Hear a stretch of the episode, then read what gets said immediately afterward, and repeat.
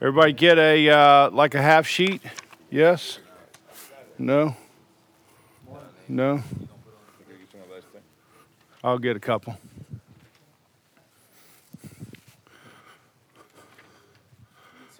Yeah. Good. Thank you. You need one? Anybody else need one? You need one? Thank you. You, you name, Jack, you need one? Oh, yes. Thank you, sir.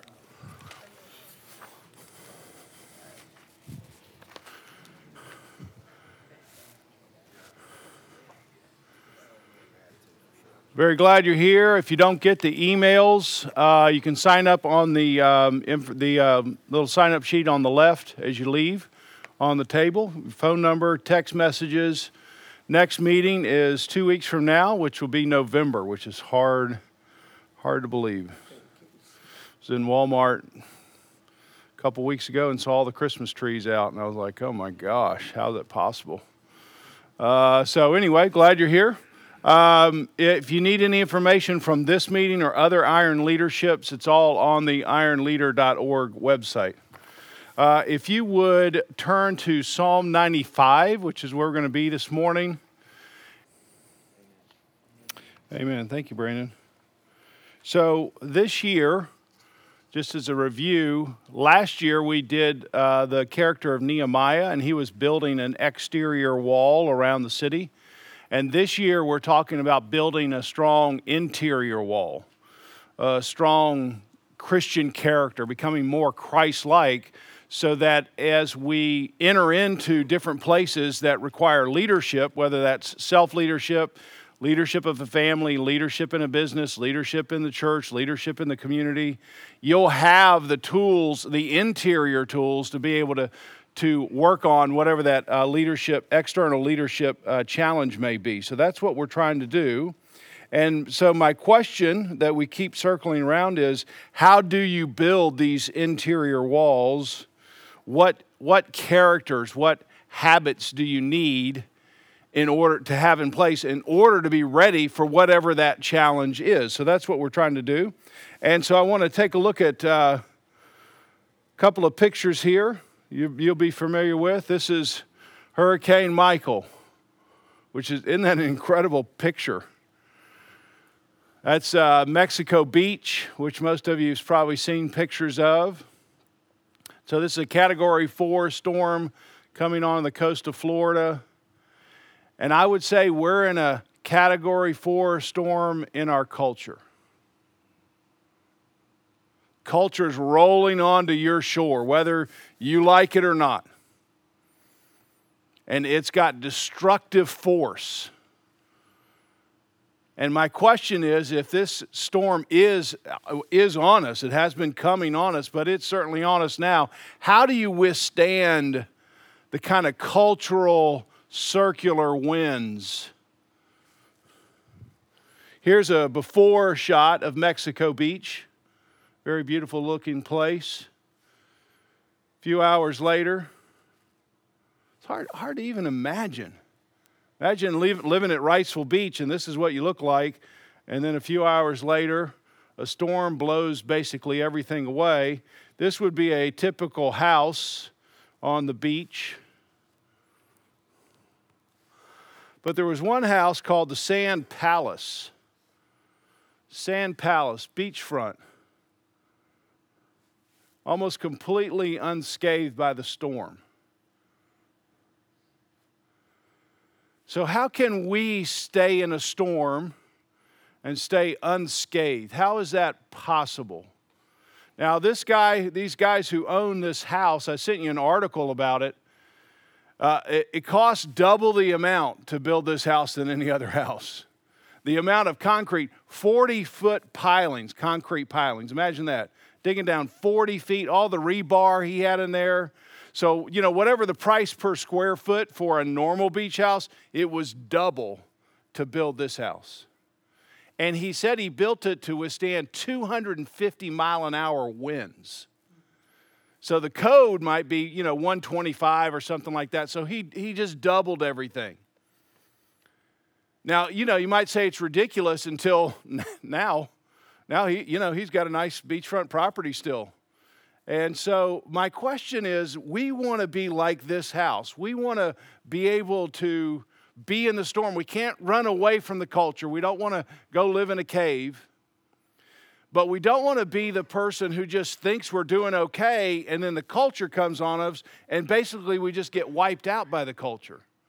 So, what can we do? What kind of pilings do we need? What kind of habits, what kind of practices do we need to be able to withstand the storm? And so, we're going to be talking about things that you can do positively. Like today, we're going to talk about worship, and then we're going to talk about things that you have to avoid temptations. Uh, things that you have to work against, let's say like anger or envy or pride. So we're going to be bouncing back and forth between sort of positive aspects that you need to be building into yourself and then negative aspects that you need to be avoiding. And so this morning, I want to tackle the what I'm going to call the keystone habit is worship. You know what a keystone is? It's that little triangular stone at the top of the the bridge or the gateway and it holds all the other stones together. So I would say this is the keystone habit. This is the this is the 40 foot piling. Worship is the 40 foot piling. If you don't, if you have this one, it, it has an effect on all the other ones. If you don't have this one, then it has a negative effect on everything else. So we're going to talk about this keystone habit, which I'm going to call worship. And um, I'm going to define it this way that it's the internal treasuring of the true God above all things. The internal tre- what is worship? Internal treasuring of the true God above all things. Or an internal hunger and thirst, because Jesus uses those metaphors like that. You know, all, all who are hungry, all who are thirsty, come to me. He's talking about something internal about you that's driving you towards Jesus, uh, internal hunger or thirst for the true God above all things. Now, one way I get this definition is from John chapter 4. And if you're familiar with this story, it's the woman at the well. Remember this story? So Jesus comes upon this woman at the well. Uh, he sends his disciples away because they would have blown up this evangelistic effort. And so it's just Jesus and this woman. She's come at noon because she's got her bad reputation, so she's not going to come with everybody else. And her bad reputation is she's had five husbands, and the man she's currently living with isn't her husband. So here's a woman who has an internal hunger whatever it is, a, a, need for relationship or whatever she's getting out of these things, she can't seem to find it, which is true of any cultural hunger. You keep feeding on it thinking it's going to satisfy you, and it never does. So Jesus encounters this woman, and then he makes this statement True worshipers will worship the Father in spirit and in truth. In spirit and in truth. In spirit and in truth. Those are the kinds of worshipers Jesus is looking for. So that's where I'm getting my definition. You're, we're going to worship, real worship happens in truth. We all know it's possible to hunger for things other than God. You have those kinds of hungers. That's called idolatry. I, it, my internal hunger really isn't for the true God, it's really for, and Brandon mentioned some of them, you know, my, my job, my, my money, my relationships, my popularity. I mean, you can fill in, there's a host of other things. So it's possible to have a hunger, but not after a true thing.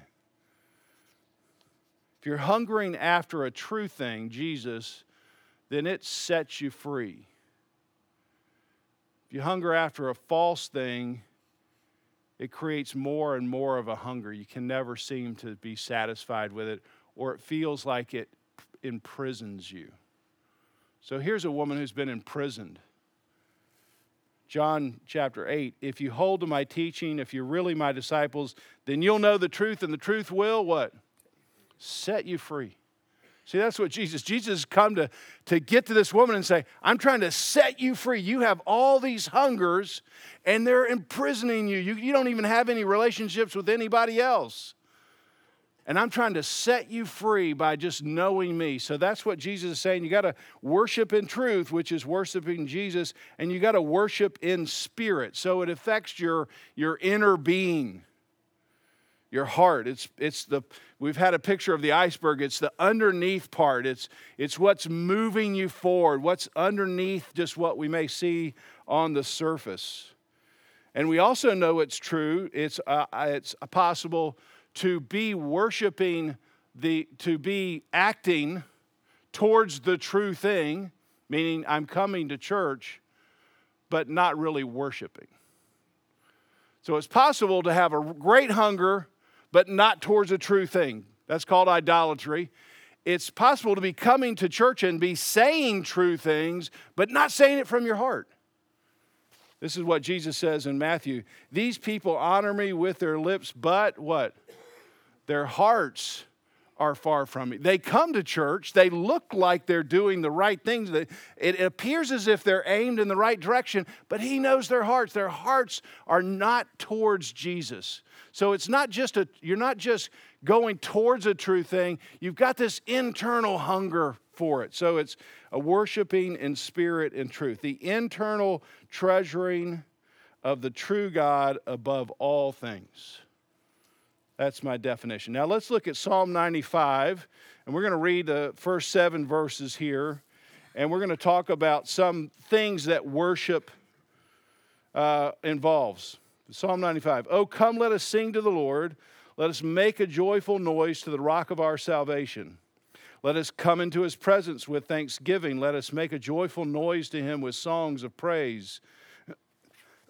For the Lord is a great God and a great king above all gods.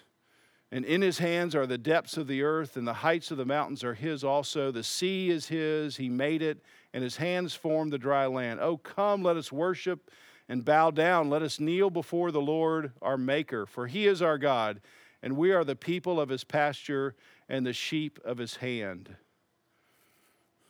So, this is one of the great psalms of praise.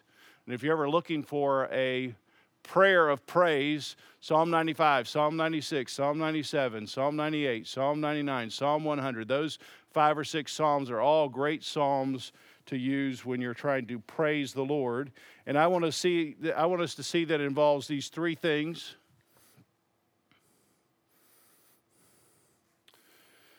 One, it involves our emotions.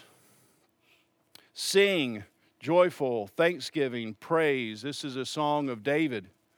David, probably one of, if not the greatest leader in the Old Testament, is also the greatest worshiper in the Old Testament. He wrote most of the Psalms.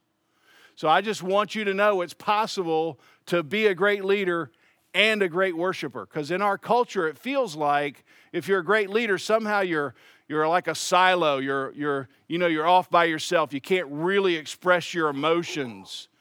And here, David, and he's a great leader, one of the greatest leaders, and a great worshiper, and he's worshiping with his, his emotions. He's got this whole body into it.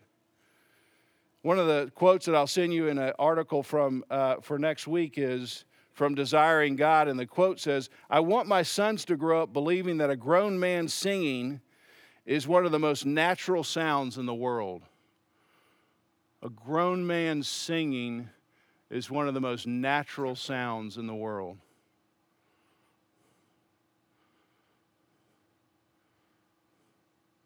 Just think if you're you're a dad. Think about Chris Banker. He's got a young boy. Craig got a young boy just 20 years from now, are, are their sons going to say, my, my dad, he wasn't a great singer. But I mean, he, he showed me it was an internal thing. It wasn't just an external thing. You say these things, you know the stories, you got the right answers, but there's something about the internal part of who he is that comes out in a song that doesn't come out in a statement. And I want that to be a part of worship. That's one of the necessary parts. I love the conversion of John Wesley, the, the great evangelist who started the Methodist Church. He actually was a missionary to Indians, Native Americans in America, in Georgia, and he was unconverted. Imagine that. You're an unconverted missionary. So he sails from England across to, to Georgia, total failure in Georgia And uh, the thing that changes him is he's on a boat with Moravians who sing. They sing in storms, they sing in calm water, and he says, There's something about what they have that I don't have. And when he came back to Georgia, or when he came back to England, and he really heard the gospel, here's what he said My heart was strangely warmed. Isn't that a great little phrase? In other words, I knew a bunch of true things, but I really wasn't a worshiper. And when I got in touch with that, or it got in touch with me, something happened with my heart. Something happened with my emotions, and my emotions were, were changed. Secondly, it affects your mind. Look at verses 3 through 5.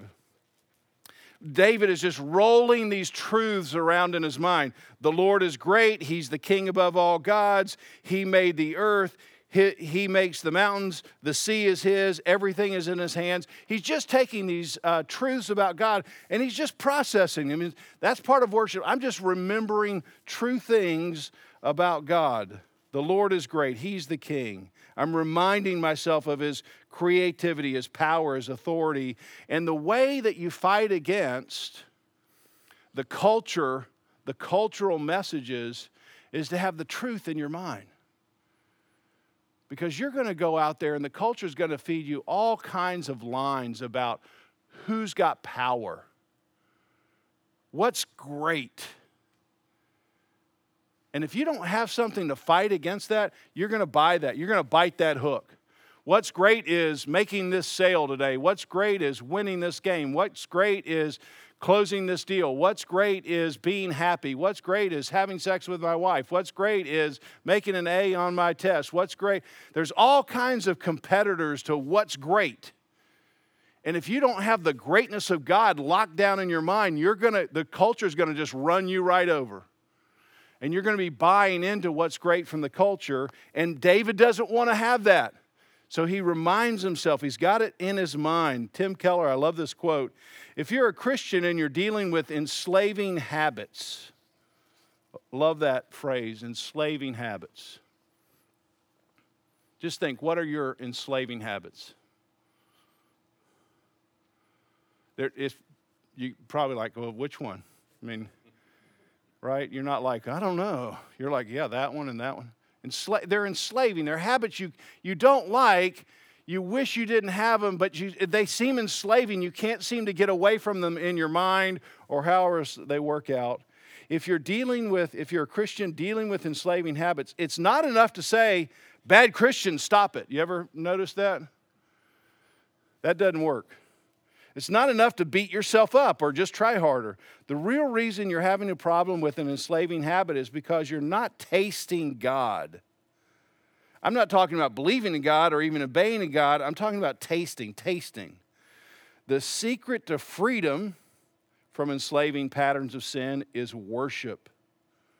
You need worship. You need great worship. You need weeping worship. You need glorious worship. You need to sense God's greatness, to be moved by it. See that emotional thing?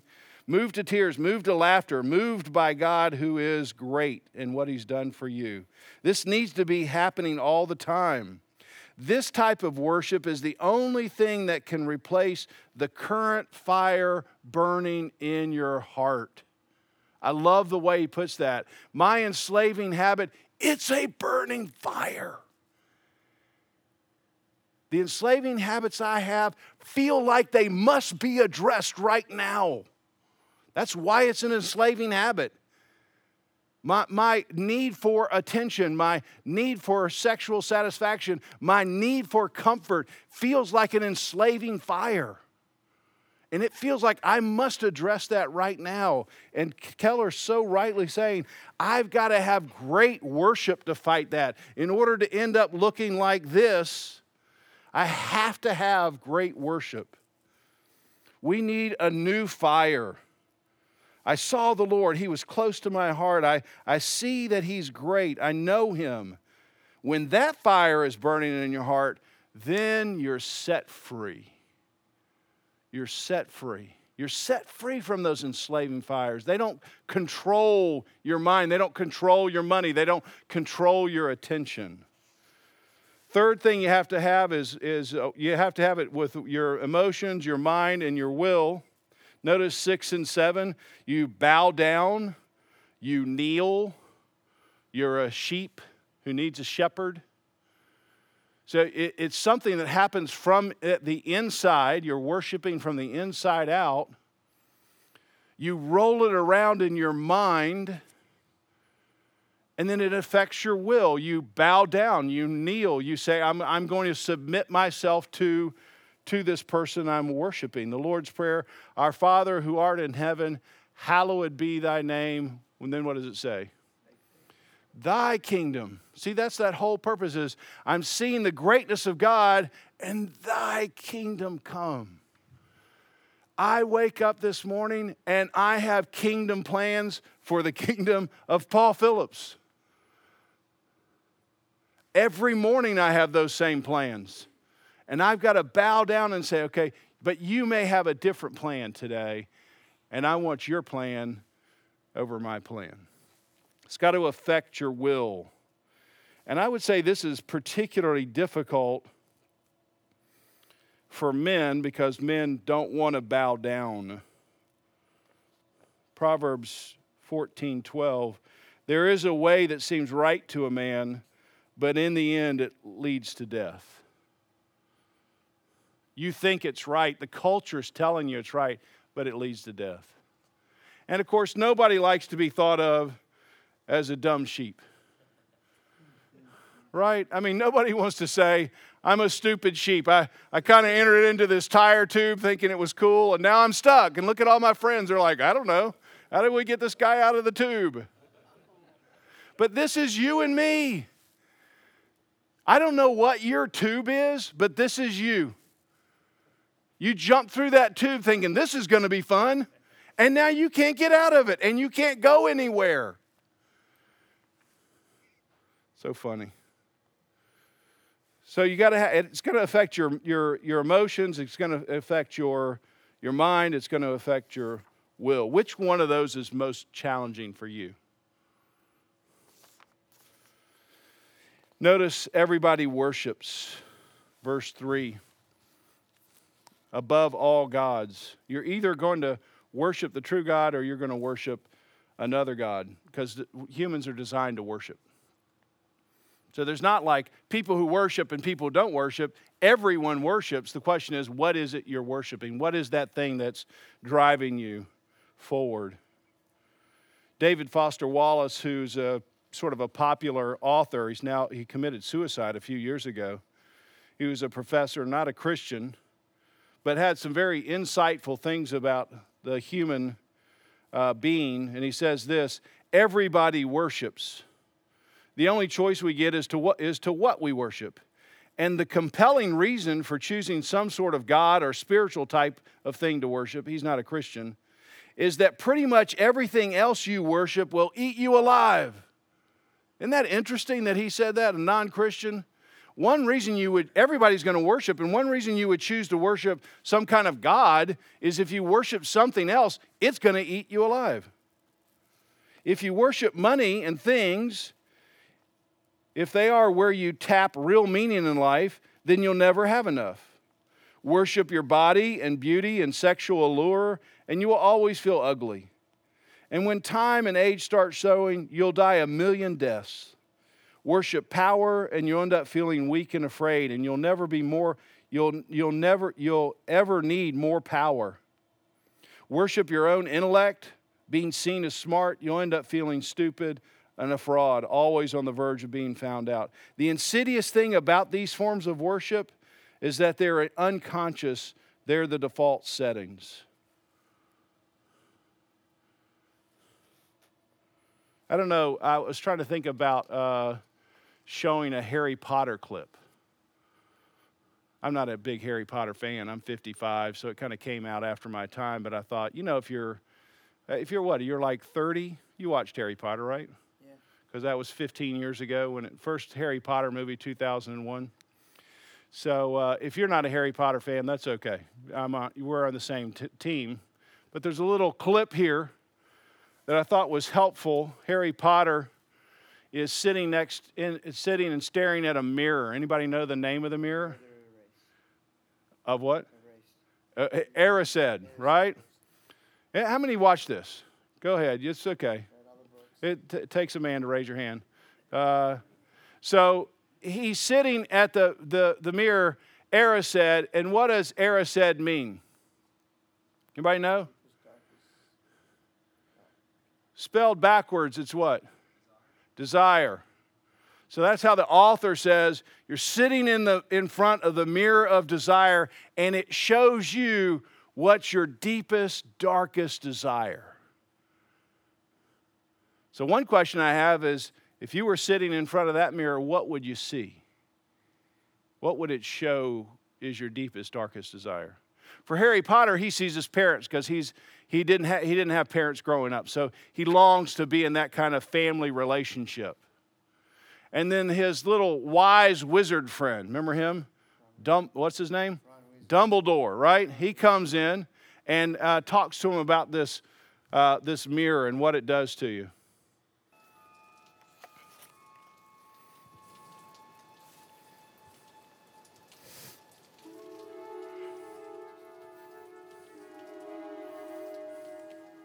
Back again, Harry?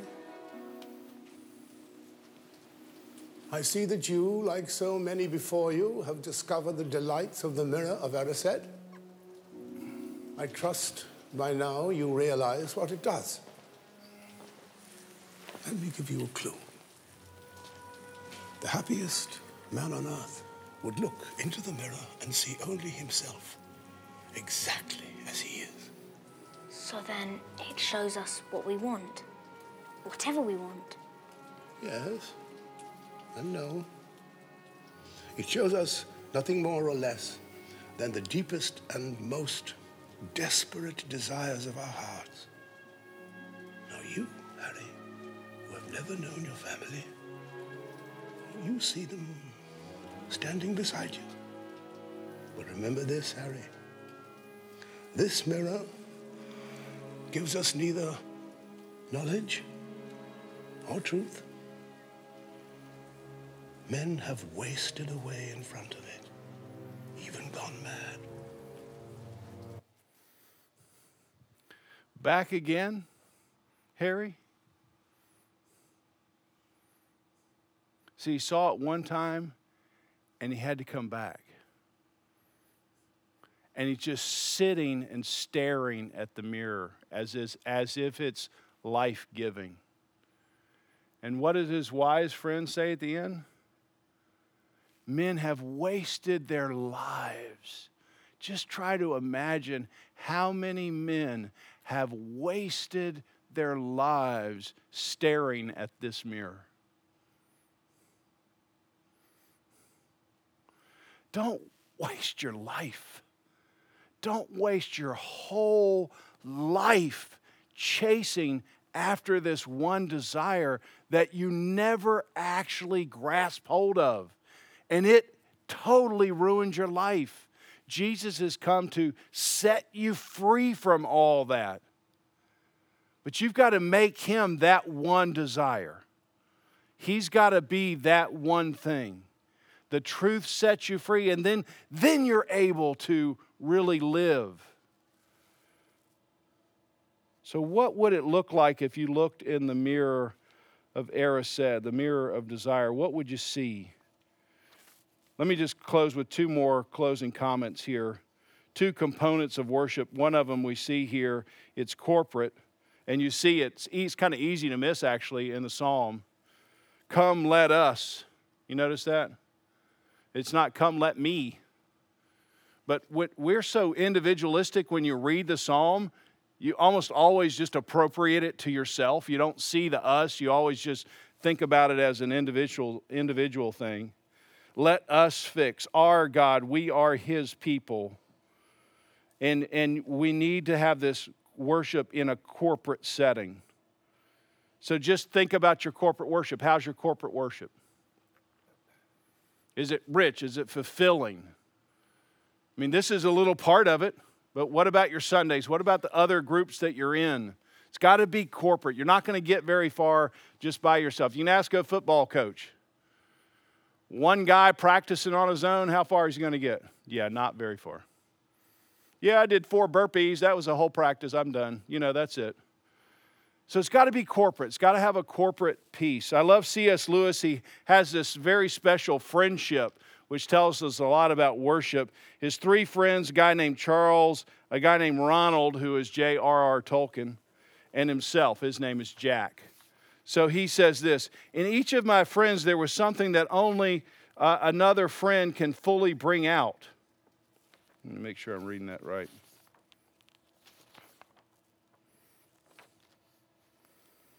By myself, I'm not large enough to call the whole man into activity.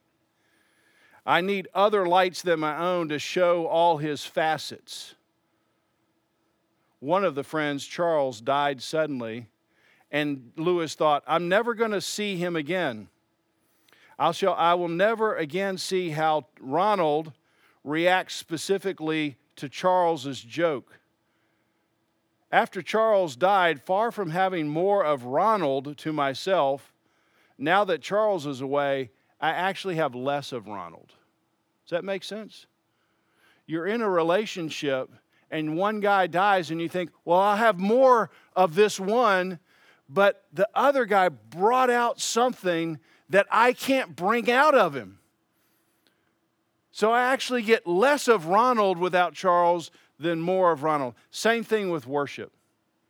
Worship by yourself is wonderful. You've got to, you have to have your own individual worship, but by yourself, you're only going to be able to see a fine little crack. The more diverse your worship, the more diversity of people, the more diversity of age, the more diversity of economics, you get to see much more about Jesus than you can see all by yourself. And secondly, it's individual. And you don't need to turn there, but in Mark chapter 1 is a passage I refer to quite often. Jesus has, is healing people at night. Those people go home, tell all their friends, and the next morning, the whole town is at the door. And the disciples wake up to all this noise and they can't find Jesus. So they start scouring around saying, Hey, all these people are here to see Jesus and they're trying to go find him. What, what has he done? Early in the morning, while it's still dark, he finds a place to pray. And when they come find Jesus and say, the whole town is looking for you, what does Jesus say? It's time for us to go to another town. See, that would have been the very opposite if I had just woken up. I would have said, the whole town, oh, let's get moving. But see, then that's my kingdom, not thy kingdom. And Jesus took time individually with the Lord to say, hey, you might have a different plan than the world brings to me. So, how are we going to be like this house? The, the, the first pillar in our ability to withstand the cultural storm is worship. It's the keystone habit. You have that, a lot of other good things are going to happen. You miss that, you're going to have a hard time with all the other pieces. Let's get into a group of about three or four here and talk about worship and especially how worship affects your leadership. Ready? Break.